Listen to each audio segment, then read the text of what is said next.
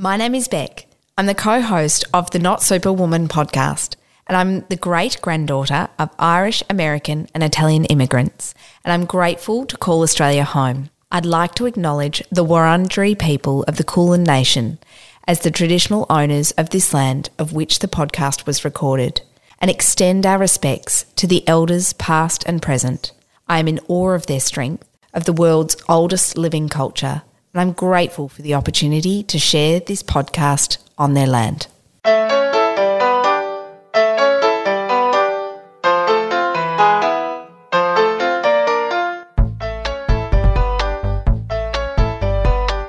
Welcome to this week's episode of Not Super Woman. I think you're super on this, the week of International Women's Day. I know it's coming up this Friday, and it is. It's um, it's so nice to have this milestone day where we just get to reflect upon female community achievement, successes, learning, listening, like all this sort of stuff. There's so many different events on. Yeah, yeah.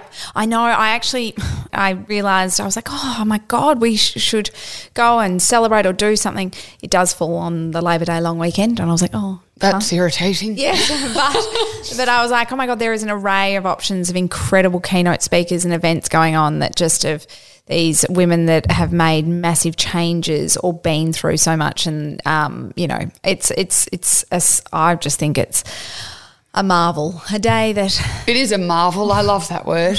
and speaking of marvels. Yes, my goodness. We had an incredibly profound conversation with the Two Sisters Foundation. Two sisters, literally in life, Lisa Bardas and Ellie Rogers. Uh, they created the foundation together, and it's a foundation that they created to combat breast cancer and try and get it at the core and uh, raise funds to, to for cure, basically. And what I loved after chatting to them is all the money that is raised goes directly to a scientific research team they take no money as payment for anything. It all goes straight to scientists. Yeah, because I mean, their background, I guess, to explain the reason why the foundation sort of started is sadly, uh, Ellie was diagnosed with breast cancer a few years back.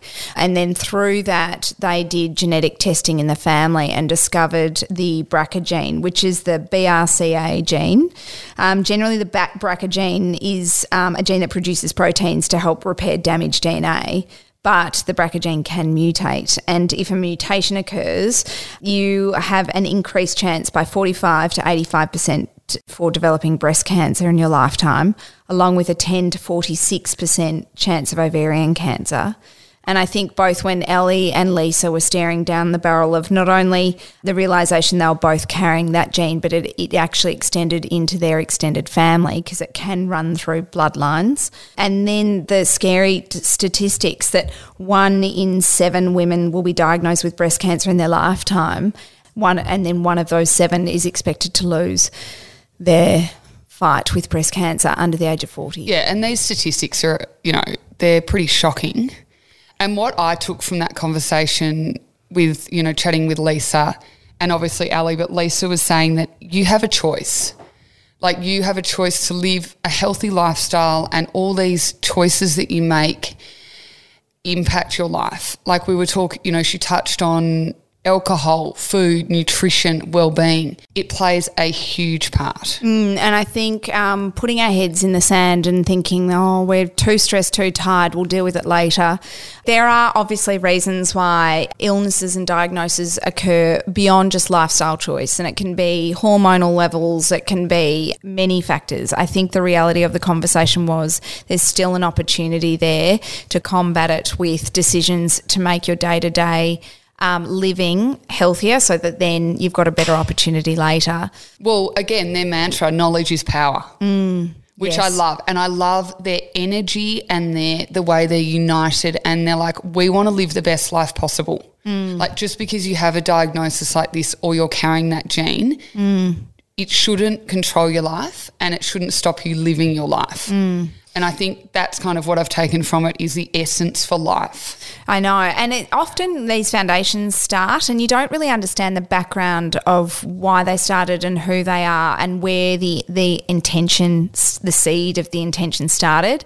And the fact of realizing not only did they have to, um, Lisa supported Ellie with breast cancer, but they also faced the decision, which a lot of the people that may carry the BRCA gene mutation um, have a decision, some tough decisions to make about preventative measures, and they decided to undergo a double mastectomy and a hysterectomy together.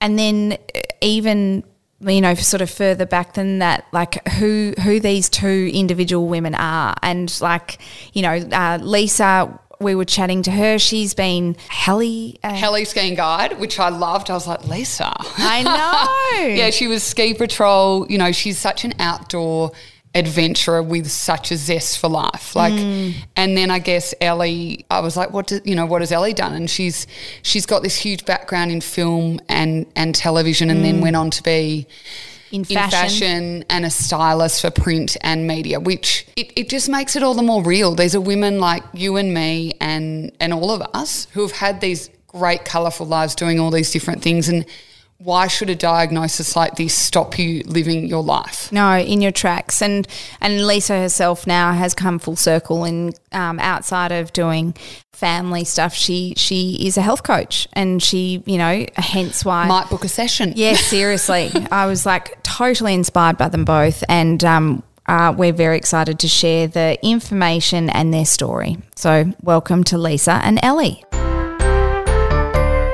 Welcome to this week's episode of Not Super Woman. We are very grateful to be sitting here with two incredible, incredible women, the two sisters that started the Two Sisters Foundation, Ellie Rogers and Lisa Bardas. Thank you so much for joining us. I'm like in awe of you both. You are incredible women that have gone out and created an amazing foundation to raise awareness on breast cancer and the BRCA gene mutation.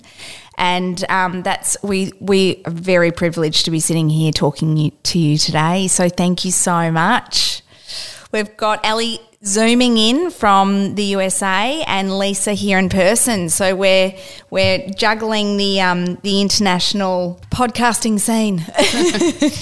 we're so international. Welcome, Lisa and Ellie. Thank you. Thanks for coming. I uh, now I this all came about because I actually have a mutual friend of a family member of yours, and we were talking at a birthday, her birthday party recently, and came. I knew I had the honour of going to one of the winter balls um, hosted by and the Two Sisters Foundation and knew of your work. And I was just in complete, as I said, like in awe of what you do and what you have both been through. It's incredibly profound. It, I can only imagine how challenging it's been. And so when I was talking to you, it was a great honour to have the opportunity to understand how it came about, how it started, but also you were a wealth of knowledge about breast cancer as well. Can you explain to me sort of what we chatted about at the party? Well, what we chatted about at the party was more lifestyle factors, so yep. not kind of in regards to um, a BRCA gene mutation. Mm-hmm. Um, so I guess we were kind of standing around at a party, yes. um, having a drink. Um, and I kind of flagged to you and with a group of women that, you know, I was standing with that it is pretty much confirmed and common knowledge that alcohol consumption for women can increase your risk of getting breast cancer. Right. Um, and you were kind of like, why? Why do we not know about this? Mm. And why is it not more out there and you know educating people? So I guess that's one of the reasons you know we wanted to chat today. That there are a lot of lifestyle contributing factors that we can control mm-hmm. as women um, outside of a BRCA gene mutation. And so we were talking about the lifestyle component, about sort of how we live, what we consume can directly affect illnesses that can come on. Outside of um, lifestyle component, which you've explained, like the, the way in which you live, what you consume can have a direct impact on, you know, possibly um, uh, illnesses. You, you, I, I remember us talking about the fact that there are other um, direct sort of ways that you could possibly um, get breast cancer, which was hormones, and then as one, and then it was the BRCA gene mutation. Am I right, or am I completely off track with that? Yeah, so there's many contributing lifestyle factors that can increase your risk of uh, breast cancer diagnosis, which is outside of having a BRCA gene mutation. Um, so lifestyle breast cancers are mainly um, a hormone-driven breast cancer. Right. Whereas a BRCA isn't. It's um, a triple negative, which I'll let Ellie dive into that part of it. Okay. Um, but there's lifestyle factors that can contribute. So, and one of those that we were discussing, you know, at, at the party with Yeah. a drink in our hand was alcohol, and it is actually um, we know that it does increase your chance. Um, so currently, there is no safe level of regular consumption within Australia or any guidelines that say that how much is going to contribute to it. But Yep. um, if you're having one to two standard drinks a day, that's definitely going to increase your risk. Um, and according to Australia um, breast cancer, it's approximately 6% of breast cancer cases each year are due to alcohol. Right. Gosh, you just That's don't. alarming.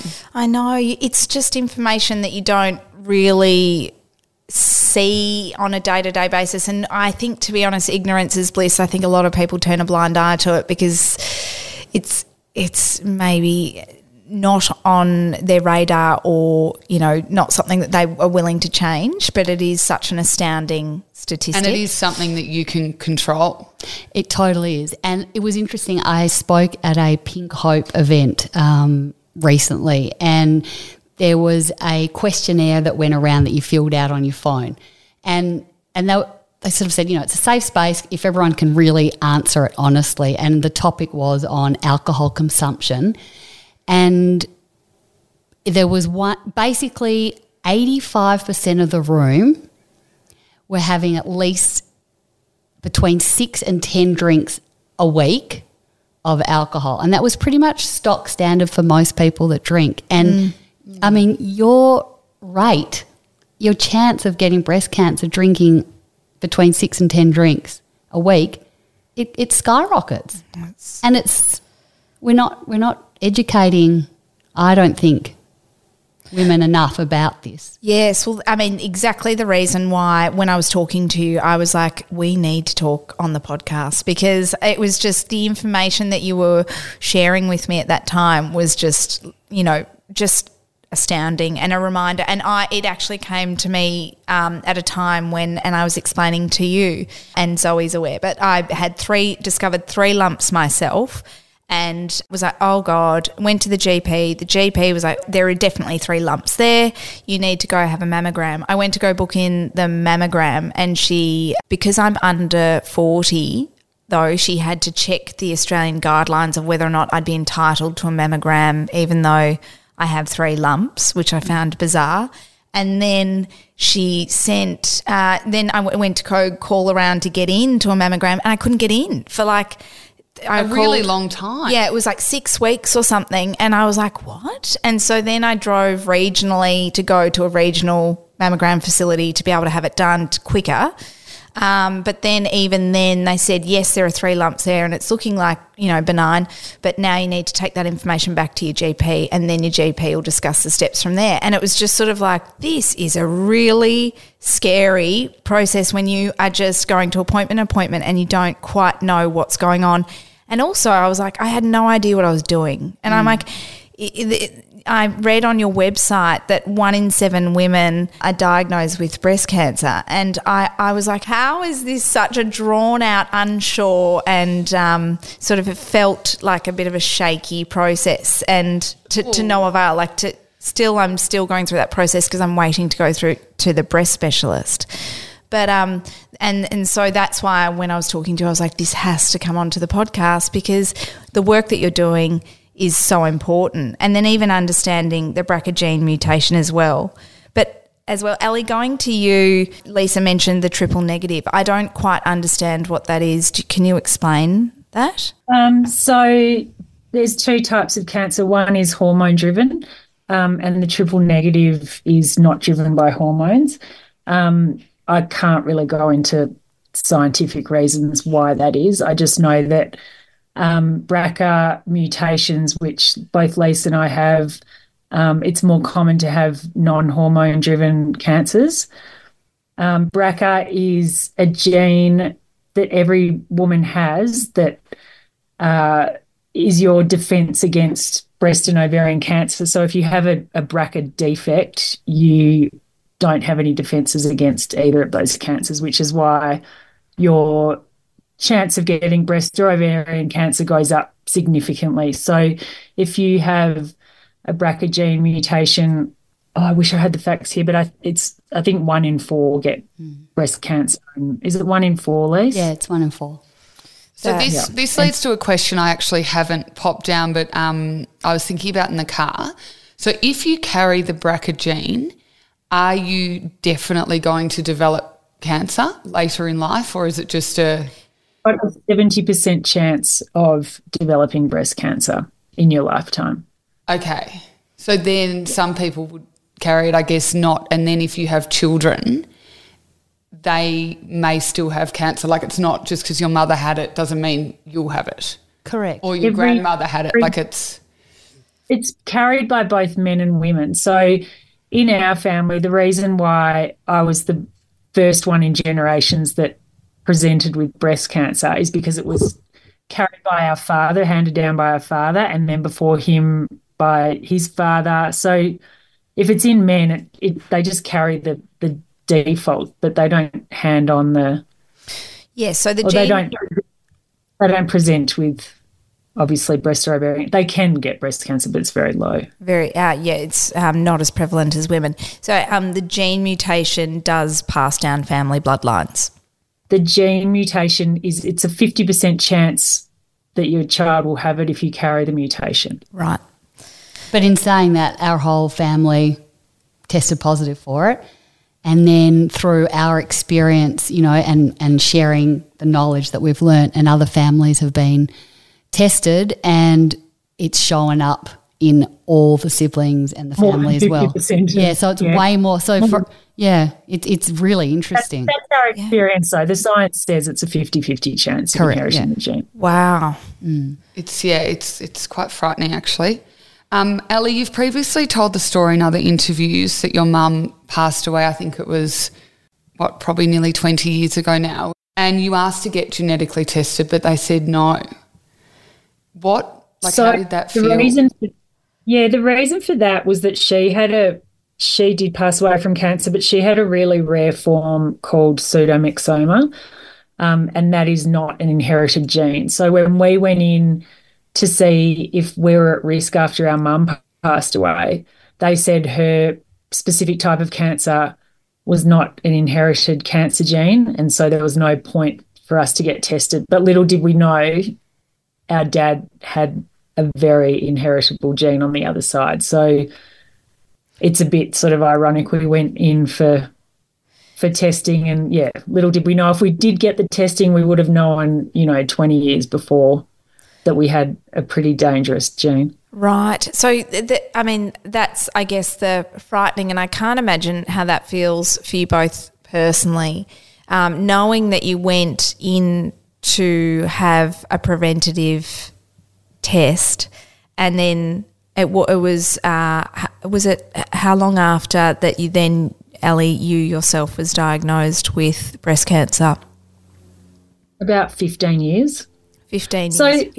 yeah, look, knowledge is power, and it, it is great to know these things when you're younger because you can kind of prepare for the future. But a part of me is happy I didn't have 15 years in my 20s and early 30s and making decisions on who I'd end up with and who I'd have babies with. And I just, you know, that was all ran its course. Whereas mm. if I had known earlier, maybe I would have rushed into having babies with the wrong person or so Yeah, it's quite amazing when you think of it like that. believe in early testing and knowing because it, it would have prevented me having breast cancer, but a small part of me is happy that I didn't know. Yes, yeah, of course.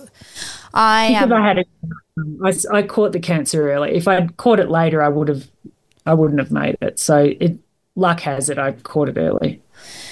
The purpose, I mean, from my research and from what I understand with Two Sisters Foundation, is not only to raise breast cancer awareness, but BRCA gene mutation um, and ovarian. I know that there's a component and a percentage there that ties to um, ovarian cancer.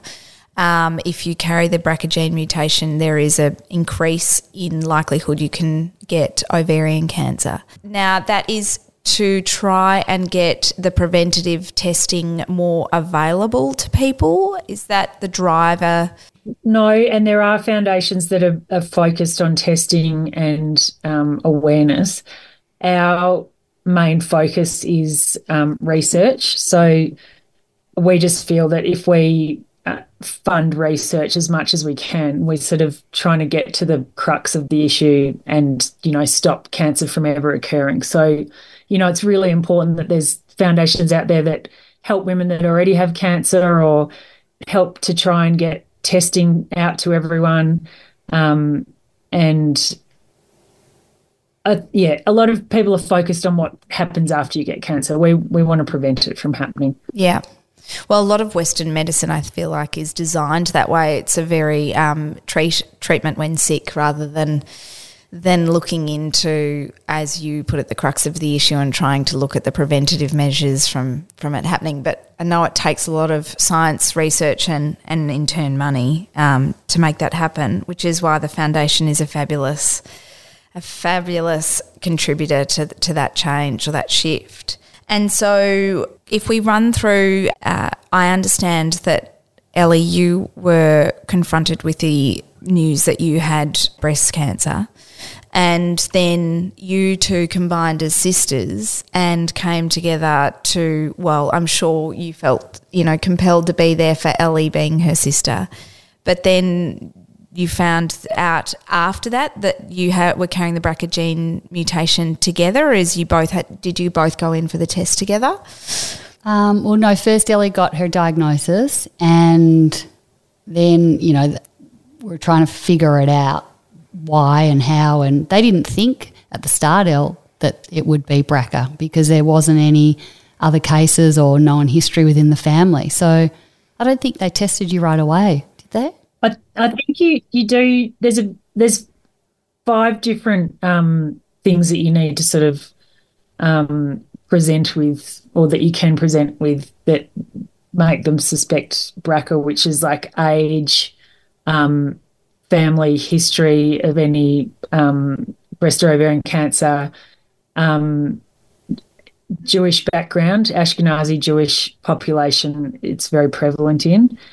Um, and then yeah the triple negative breast cancer which i had so i did tick a few of those boxes so but the yeah the family history it was nowhere in the family so they they didn't think i was carrying the brca gene but we did the test anyway because i presented with a few of those um those signs and then yeah it came back positive But you have And to wait. all- You have to wait. It was like six weeks. Six weeks. it was a long Yeah, it was a long time. So we were and i wouldn't test chemo lisa and- unless i was presented positive so everyone else had to wait for my test to come back and then yeah, when it did, all of a sudden it went from this thing that was about me to all of us. The whole family. Yeah. it was about the whole family all of a sudden. So then, yeah, Ellie And- was going through chemo. We're in the chemo ward. Um, and that's when we found out after that you were finishing up that she was a positive. So then me and our dad went in to get our blood tests and get tested and then had to wait another six weeks for my test to come back. And then I think it's changed now, but you got your diagnosis in a room with a counsellor who supports you through your journey. And I, I remember just thinking, why am I going to this appointment to be told I don't carry it? You know, because you just Oh, you never think it's you going to don't be you. think, you know. And so I was sitting there with my husband and thought, oh, this is such a waste of time. And they said, oh, you know, you're positive. I was like, wow. Mm. Okay, now as Ellie said, now we're all in. Yeah. Um, and it, I have to back, back this up as well. Lisa's four years older than me, and back to lifestyle factors.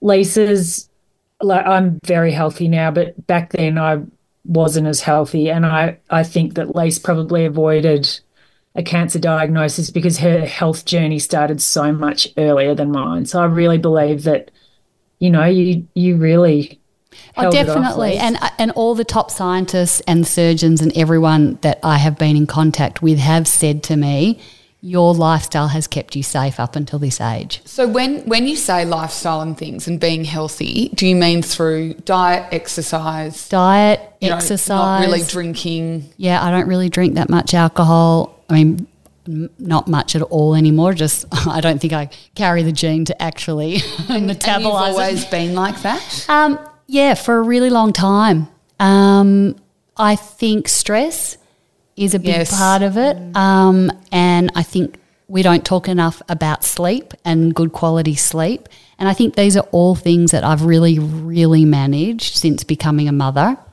um, only to be the best version of myself to be able to give to everyone else. Um, so I just had to really rein it all in. Um, and, and definitely all the top surgeons have said it kept you safe.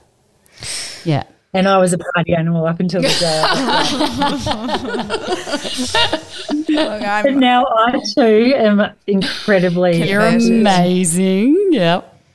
and um and don't really drink very much anymore. I mean, I have the occasional blowout, but mostly I don't drink anymore. My diet is very clean, and So- exercise is a big. when you Wow. both refer to um, a clean diet, what, what, what does that look like to you? Um, Oh. Basically, I think the best way to describe it is a whole food diet, which means nothing comes out of a packet. So Right. it's clean produce, it's Thinking.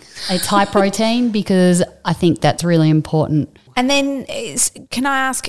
You were both mums, and um, um, in a way, it was in an extremely unfortunate circumstance of being diagnosed. It was fortunate enough that you've been through. Am I am I right in understanding you've been through the process of you've had you had both had children. Um, so when at what what sort of occurred when you got the news you were carrying the um, BRCA gene mutation? What happened after that point? I mean, Ellie, you were in treatment.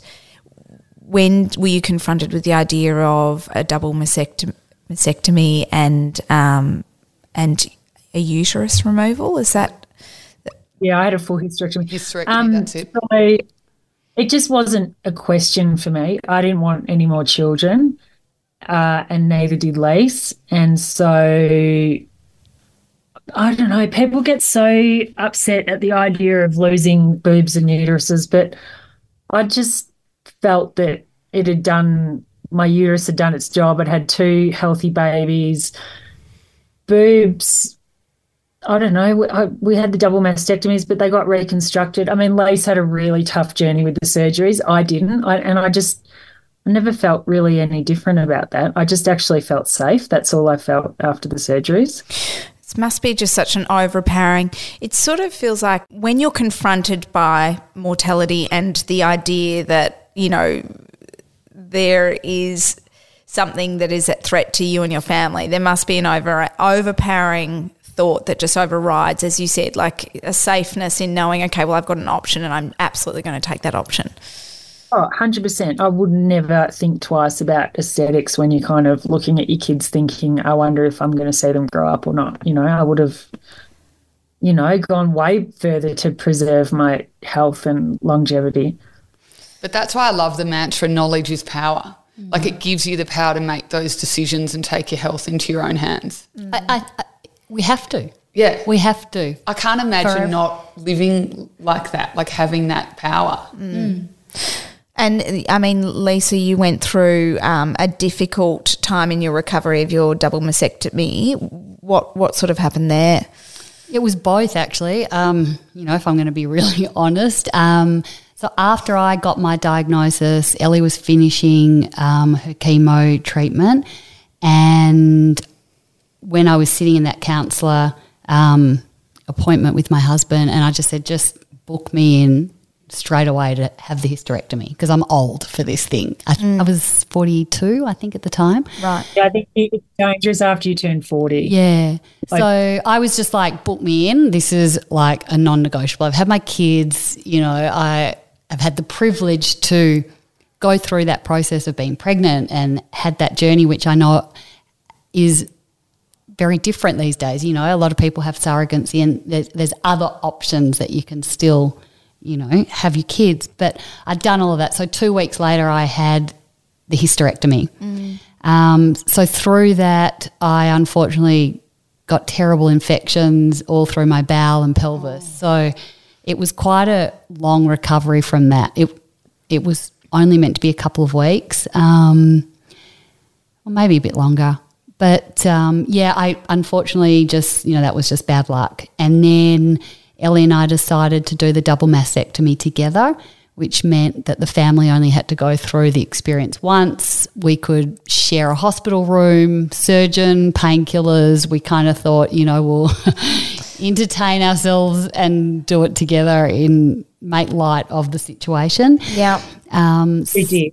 Yeah, and we did. We did it really well, you know. And I think, like, just funny. listening to We you guys, you do have a great sense of humor, and I feel like you've kept that going. throughout what has been yeah i can only imagine very challenging you've still like had that fun connection and you know the idea that you're sitting here now and sort of saying oh we got to sort of netflix and chill so to speak after a huge huge recovery process i mean what was the impact on your families during that time Um, well, my kids were old, a bit older than Ellie's, and so th- I was really open and honest. I mean, they they saw me go through everything. I got a lot of infections again. Then from the double mastectomy, my incision lines kept opening, um, and so I mean, it was kind of nightly trips to the emergency room and it went on for a long time. It was 18 months of surgeries for me and, and then one failed implant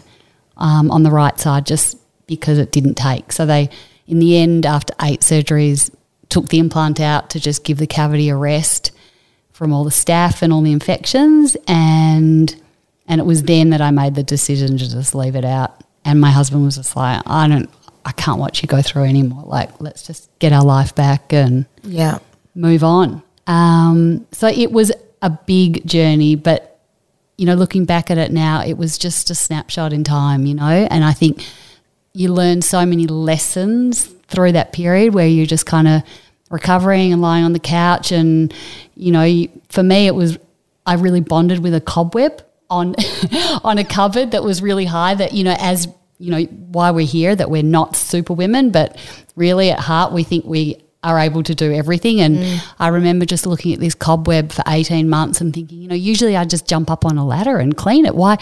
And it, and then it became like my best friend. You know, it was just it was really entertaining that no one else had seen this massive cobweb over 18 months get bigger and bigger. And, you know, I just sort of waited until I was able to get back up on a ladder and move my arms how I desired to and get rid of that fucker, you know?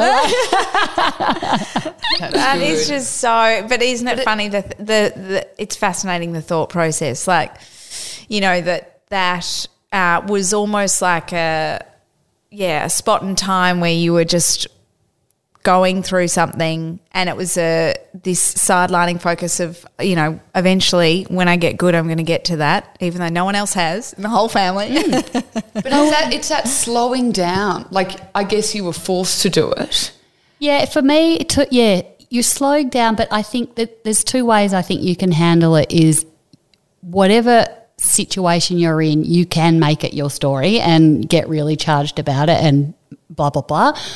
Or I like to think of it and how I have learnt to go through something that's a challenging time, whatever that may be, whether it's, you know, a relationship or health or is just it's a it's a flow, you know. And if you think of the ocean and the waves and the tide, and you know, and as a kid, and you'd go and get dumped by a massive Aussie wave, and you know, it's it's rough and it's strong, and you can fight it and try and you know get your way to the surface because I'm running out of air, or you can just flow with it, and you know that you will come up when that wave crashes or and brings you into the shore. So for me, it was just learning that is just it's that tidal you mm. know, in and out and just go and with that flow and it will eventually end, mm. whatever That the situation is. So well said. And I think that's a really big lesson that I have taken out of this whole experience. And, you know, when you talk about superwomen not being superwomen or the sisterhood, it's it's sharing that and mm. and things do change and shift and end and just to flow with it. Yeah, that's such good advice. And my, uh, my goodness, if there is ever two women that have tested the title of not being superwoman, I'm pretty sure it's you two. But I feel like you're both kind of super. yes, no, exactly. Well, we all are. We're women, right? I know. I do. Ellie, do you feel like your how, what was that process like going through treatment, having the surgeries, going through recovery? Did you have a takeaway from?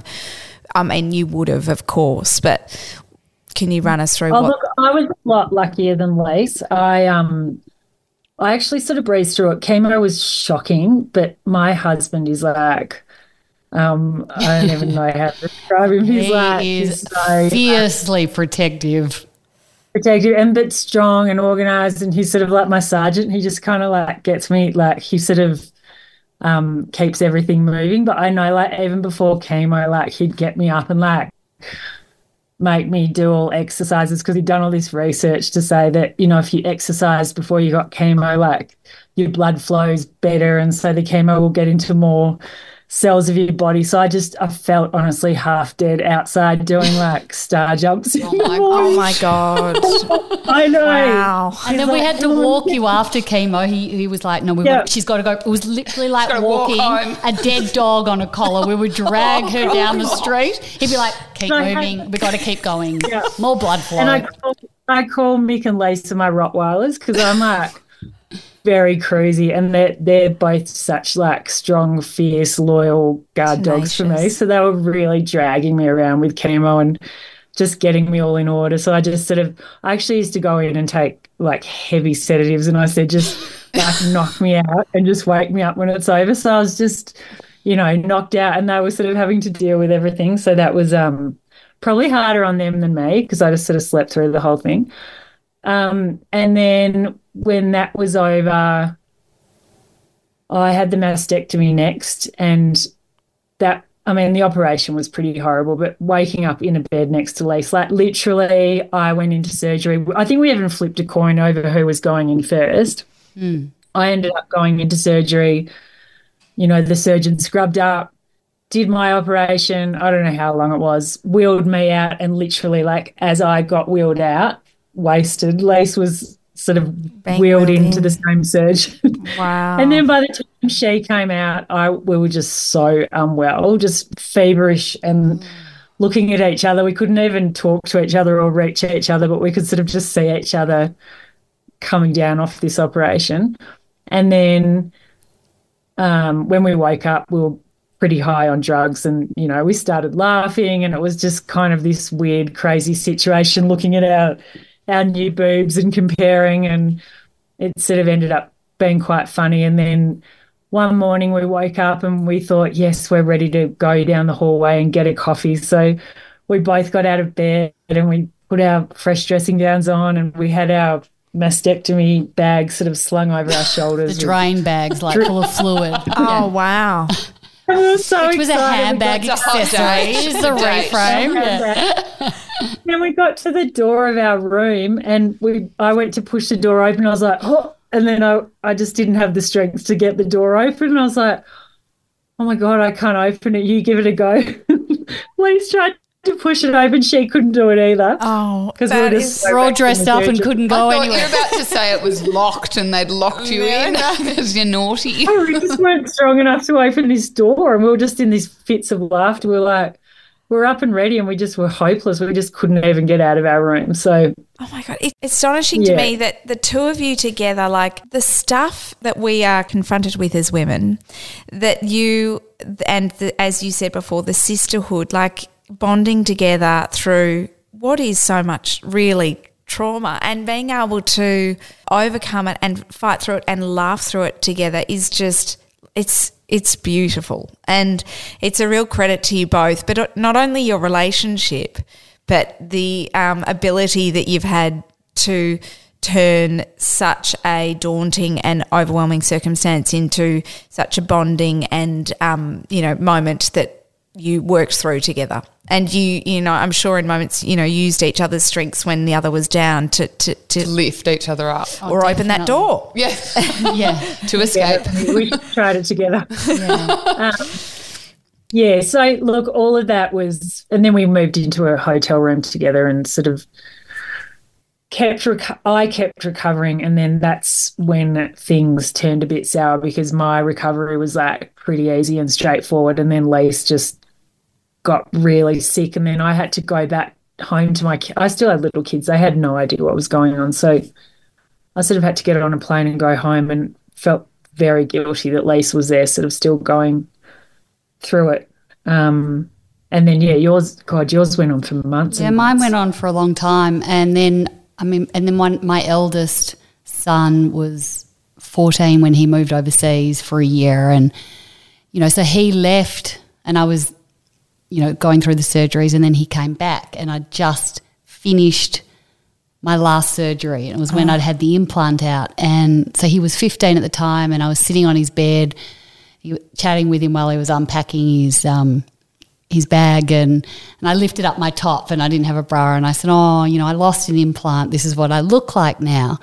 And he said, No, mum, you didn't lose an implant, you gained one.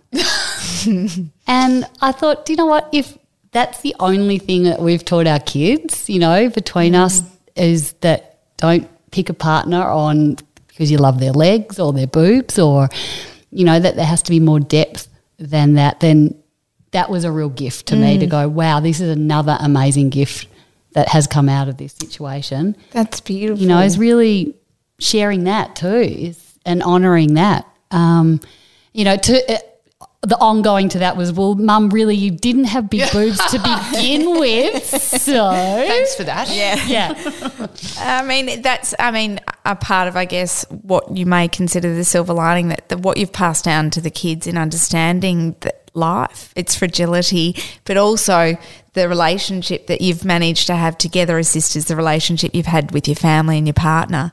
Um, to, to, for them to witness that is going to, only going to put them strength to strength in whatever what we all have battles in life, whatever whatever they have to go through in their futures, they're in good stead because they learnt so much through how you guys managed yourselves and uh, you know how you got out the other side, which is.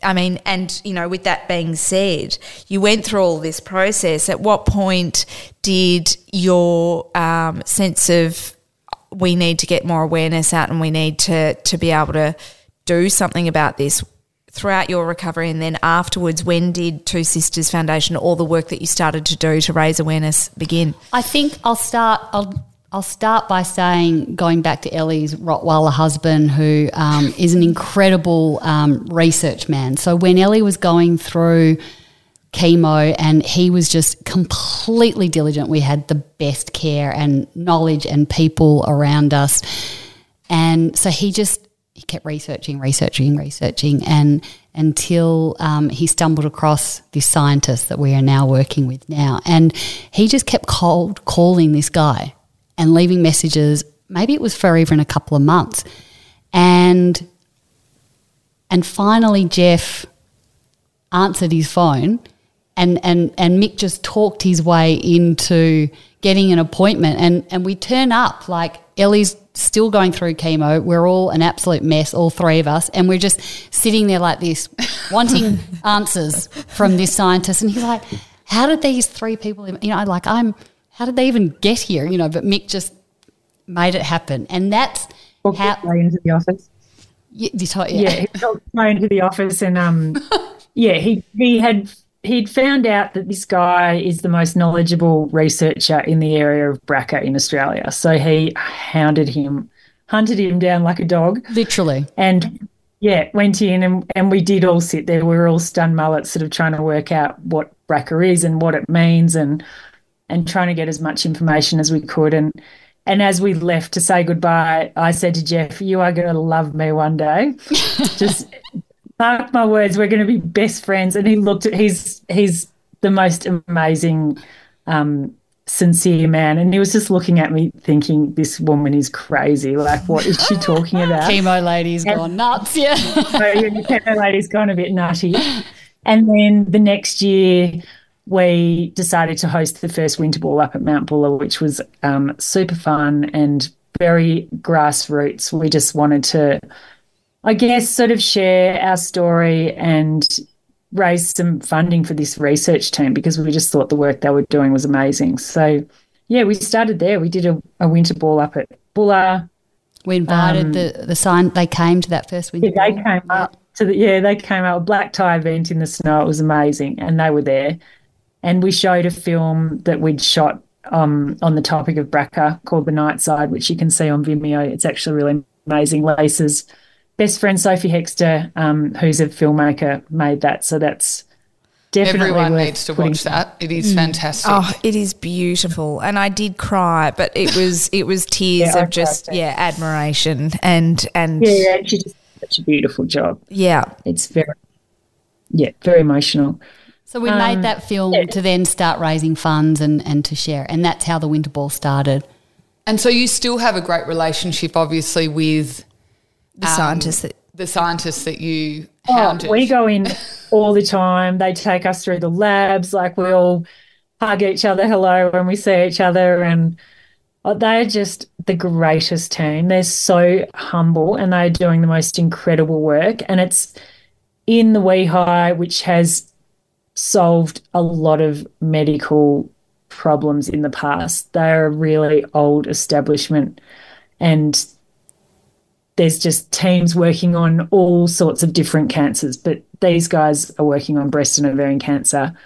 Um, yeah, and BRCA, and we just think what they're doing is amazing, and the progress they're making is is real. So we will continue to back them until we solve this issue, or they solve it. So, with that being wanna- said, um, you just did the Winter Ball and started to raise awareness and also raise in turn funds to contribute back to the relationship and the scientists that are working on this. Like, what are some of the things that you've learned in going out and trying to start doing that? Like, have you had takeaways or milestones where you've um, learned a lot, learned what not to do? You know, Oh, all of the above, yeah. fundraising. yeah, we, yeah we started from scratch. We didn't even know what a foundation was. We had to sort of learn what a foundation was. Um, you know, technically how it works, how we can raise funds, who we can raise funds from. You know, how tax deductions work. It's you know we honestly knew absolutely nothing and and fundraising is not easy at all but to date we've raised over three and a half million dollars for that team yeah, that's insane. amazing. And so they're pretty and then They love you. bear with me on the on the We are ignorance of this. technically our best friends. Um, bear with my ignorance on this, and but like when you do raise the funds, where like does it literally filtrate? Like I know you've got to be able to pay for this the, the the work that happens within the foundation, and then the money infiltrates to directly, or do you have to like? Does the government get involved, or is it just? No, none of the fund it, with us. None of none of the funds we raise cover costs of the foundation. A hundred percent of raised funds go to their team. Wow. Directly. Lisa and so I, good. our we donate to the foundation and all of our time and any sort of outsourcing that we need help with Lisa and I, that's our donation to the foundation. But any outside donations, 100% go to the team. And that's really important to us. Yeah. That that's being very aligned with our values and, and because we are on a timeline. You know, mm. this is urgent for us. Mm. We want to shut this down and and and the only way to do that is to work in that space of research and get the answers. So genetic testing at the moment, and say for you know next generations, hmm. what's available now? Has that changed with Since who can who can go and get tested at what age? You know what family history applies. In the You US, you can do a lot of in the US you can get tested. You can test a baby. Anyone can. Anyone. Yeah. In Australia, you still have to jump through a lot of hoops to get testing, and you still need to tick those boxes I talked about earlier. And is it expensive? Like, does Medicare cover any of it? Is it? Yeah, no, it is. Oh God, it was so long ago. But I'm pretty Yeah. sure it's covered. if you're- Yeah, it I think because you need the a thing. GP It's covered. referral, and you and then you know because you've got the history for us. Um, so no, it was just a blood test. It was just you know like going to Melbourne Yeah. Pathology and getting a blood test, um, and then waiting for the results to come back. So it, it's a very simple test. Which resonates with me. Knowledge is power. Mm, absolutely, But then It's also- ignorance can sometimes be bliss. I know that that's it's a fine line. You know, for us, you know, our kids will get tested, and you know, my boys have grown up knowing they're like, well, great. You know, if we test positive, then we have to have our kids through IVF, which means I have to spoof into a cup, you know, to have my kids. And I'm like, well, yeah. If when it comes to the business side of things, yes, you know, um, and it is what it is. Mm, It's like that short term pain for long term gain. I mean, the big picture of it all. But I, I can only imagine, especially I think in the film that you guys um, produced, it was just my tears were coming from not only the recovery part of the preventative surgeries that a lot of your family had gone through, but then also, and forgive me because I have I, her name slips my mind, but the 25 year old girl that was sort of contemplating, you know, the fact Jala. that yeah, her future, and I just was like, God, that would just be such a weight to carry. Like you, um, you know that you've got to deal with a lot more than most, and and you know you've got to be strategic about your what your decisions are and your planning, and so that was super emo- emotional to watch that. In saying that, though, um, there's uh, so Naomi's sister. Yep. Um, there's another sister. You know, she tested positive as well, and since her diagnosis of testing positive for, for a BRCA gene mutation, she went on to have two kids recently through IVF. So, you know, they they scan the eggs or the sperm, you know, whoever the carrier is, and and you can breed it out, Um, which is fantastic. which is pretty amazing Yeah. you know, we medicine. can shut it down like that. So there are still preventative ways, even if you are a carrier. And I think everyone's journey would be totally different because, you know, you mm. might, I guess, decide to, you know, if you found out when you were, say, younger, like 18, you might say, okay, I'm not going to have the mas- double mastectomy. I'm going to wait and monitor. Mm. You know, like everyone would choose a different path. Definitely. And, and one of the women in that film that you saw, um, Leandra, you know, she she had her twin girls through IVF, um, and she hasn't had the double mastectomy yet. She's still getting screened. So she's chosen that she's very connected with her breasts um, and hasn't had it yet. So I think she gets um, at least two scans a year, Elle. I remember, I Oh, think she was saying, yeah. Yeah, I, um, everyone's It, it's got their different own for everyone. about it. Yeah. It- Yep. And so, with the goals for Two Sisters Foundation and raising awareness, that the goal, ultimate goal, is for to make to get to the crux of it. To it's um is that, and then how what what's the stepping stones for you guys going forward with the foundation? it's uh, will you be hosting another ball, uh, like a year annual ball, um, and then how how do you further raise awareness and is it public speaking and events and so on? We yeah, we, look, we've got all different sorts of plans in the pipelines, um, and I think what we have to do is sort of just work with the current situations of what, what how the world's going and and what's going on, and we're so flexible with our fundraising, but we're so determined to keep it going and keep up the momentum with however that sort of rolls out over the next um, few years, and yeah, as long as the team sort of keep doing their work, we'll keep doing our work. They've recently discovered, um, you know, how breast cells develop in puberty, and they've won an award for that. And and after they've, you know, discovered how breast cells develop, then they'll focus in on which breast cells go awry when breast cancer develops, and then after that, they'll start trying to target these certain cells that they've found to prevent the breast cancer from occurring. So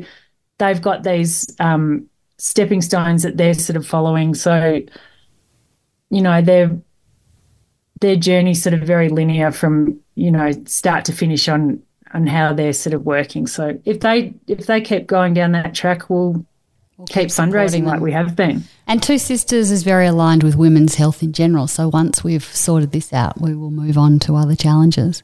Oh God, I love it. You guys just like I, There's so many avenues you could go down, but also such such um, an amazing commitment. It's such a like what can feel, I'm sure, at times thankless and and long long term. Not at all. Not at all. We're no, completely empowered it. by it. We enjoy it. It we we get to work together. Yeah. And and everything we do has to be aligned with who we are, you know, with integrity and and our values and mm. our beliefs and and what works for our family and us and and that's where the empowerment comes from. I'm feeling like such a good spirit and vibe here. There's a yes. good energy. You guys have energy. And it, and, it, and it, brings and it spreads to everyone else, and I think that's about what you know. Oh, it's thank uplifting. You, Zoe. Yeah. yeah.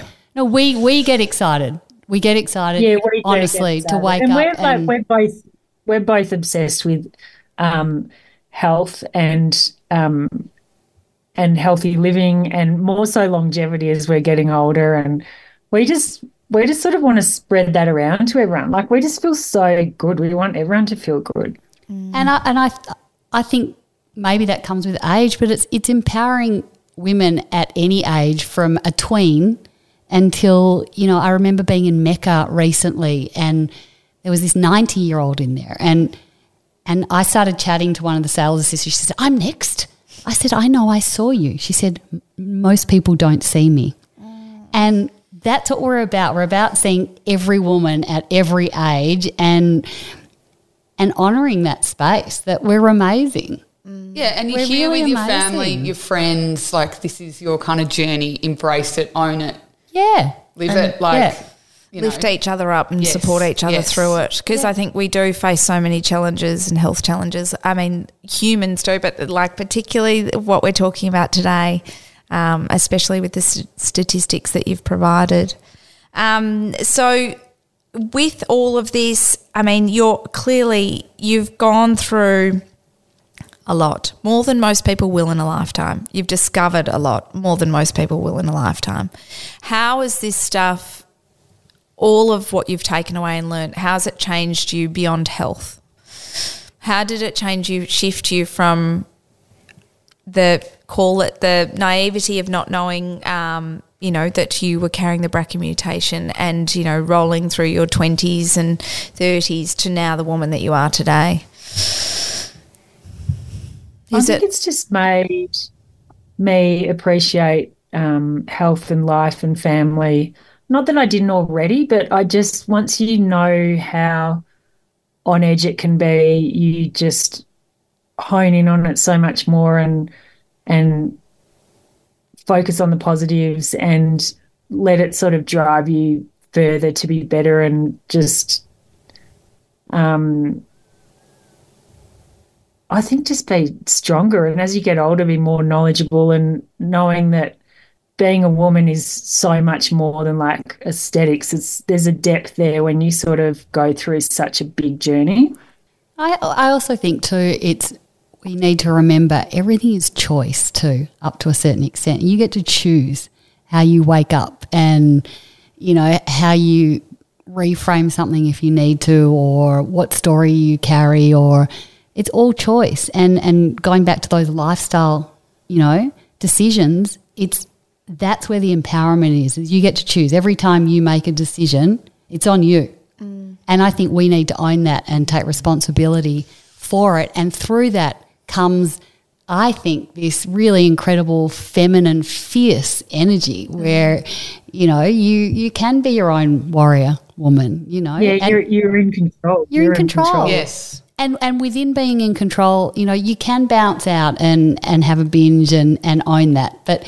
it's, it's then making the choice to, okay, that was a blowout and now I come back because I choose to, mm. you know, and and, and we know one in three cancer diagnoses can be prevented through lifestyle. Like, we know it, it, it's the facts. science yeah. is there. You know, look after your sleep and your stress levels. Don't smoke. Keep your alcohol consumption down, you know, your weight. Um, it all it all matters, and it, and that's where the empowerment comes from. Is just going, okay, I can chip away at this or get evidence in this area that I've done that better, which means I might be able to make a little bit of a tweak or change in another area. And it's and the more you do that, I think the more empowerment you get, and you go, well, fuck yes, fuck yes, I can own this. Mm. And that's where I, I, think do it in a gentle way. I think yeah. I think a lot of women are too hard on themselves, and mm. I think mm. we all sort of beat ourselves up a bit. But if you, you know, what Lisa's talking about, but being gentle with yourself and not. It's with self love. Mm. With self love, not being harsh on yourself or a self hater and doing it yeah. out of it's not know, aesthetics yeah. or whatever. It's about the way you feel and and being truly aligned with yourself. Mm. Uh, it's it's it's so true, and it's funny because I know within myself I've literally I've I've started to now I'm late thirties, entering my forties, and I'm like I need to take control of this situation now. I've let I've let um, babies and toddlers and motherhood overrun me to a certain extent, and and life and commitments outside of um, family, and and it, it, if I if you don't, as you said, if you don't take control, it will continue to overrun you. Well, and something's got to give. We're women. Yeah. Something has to give, and it's usually our health. You know, because we give, give, give, give, as you said, you know, it's to the family, kids, or the pregnancy, or work, and it's just like, let's stop mm. and come at it. What What do I need so I can be the best version myself and look after everyone around me mm. that I choose to?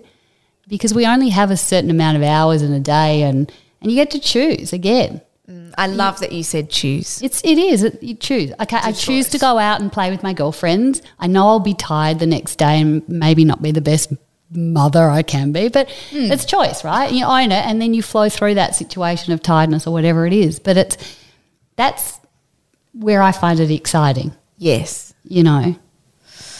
I love that. Oh, I feel at peace now.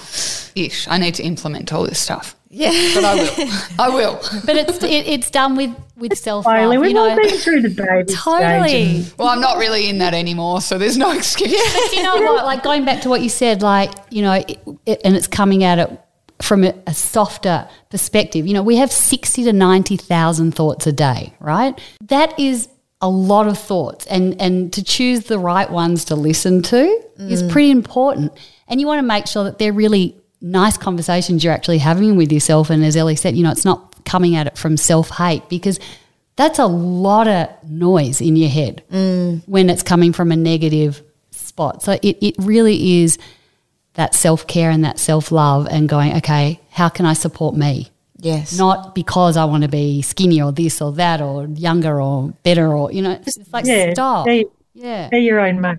Yes. Yeah. Yeah. I, I, I love that it's funny. We sort of started this journey together talking about um, breast cancer um, and the BRCA gene mutation and what you've been through. And it's it's in most of the time when we're interviewing people who have uh, a really knowledge base or industry leaders or foundations or so on. They they teach us so much, and I find it fascinating that what ties back into the ultimate crux of what we're talking about is, you know, you've got um, illnesses and diagnosis and so on, but at the very, very pit of it all is you, your choices, taking care of yourself, and you know, and work your way up from there. And and that everything that I'm learning through you both is um, is that sort of feels like what it ultimately boils down to. We might not be carrying the BRCA gene mutation. We might not be um, at the moment confronted with a diagnosis, but at the end of the day, the decisions are start taking care of yourself and making choices for yourself so that you can um, handle things the way in which you know you guys have managed to get through and out the other side of what you've faced. And I'm very grateful to have learnt and, you know, so much from you both. So Oh, thanks for having us on. thank you. Yeah. Thank you, Ellie, from from staying up in the on the other side of the world in the USA, and and for Lisa for joining and Been a bit early. yeah, coming to our humble home studio to to um, have this beautiful chat. And well done to you both. I can't. We both can't wait to see where it goes to from here for Two Sisters Foundation and the research and the money and the, the awareness that you're raising. Congratulations. Thank you so much. Thank, Thank you. Thank you for joining us for this week's episode of Not Super Woman. You can find extra resources, links, and information on our website, which is notsuper-woman.com. Is that a dash or a hyphen? A dash is a hyphen, Rash. Wonderful. Um, and if you're enjoying what we're bringing, you can follow us on our socials and we're across all podcast platforms. So hit subscribe, guys.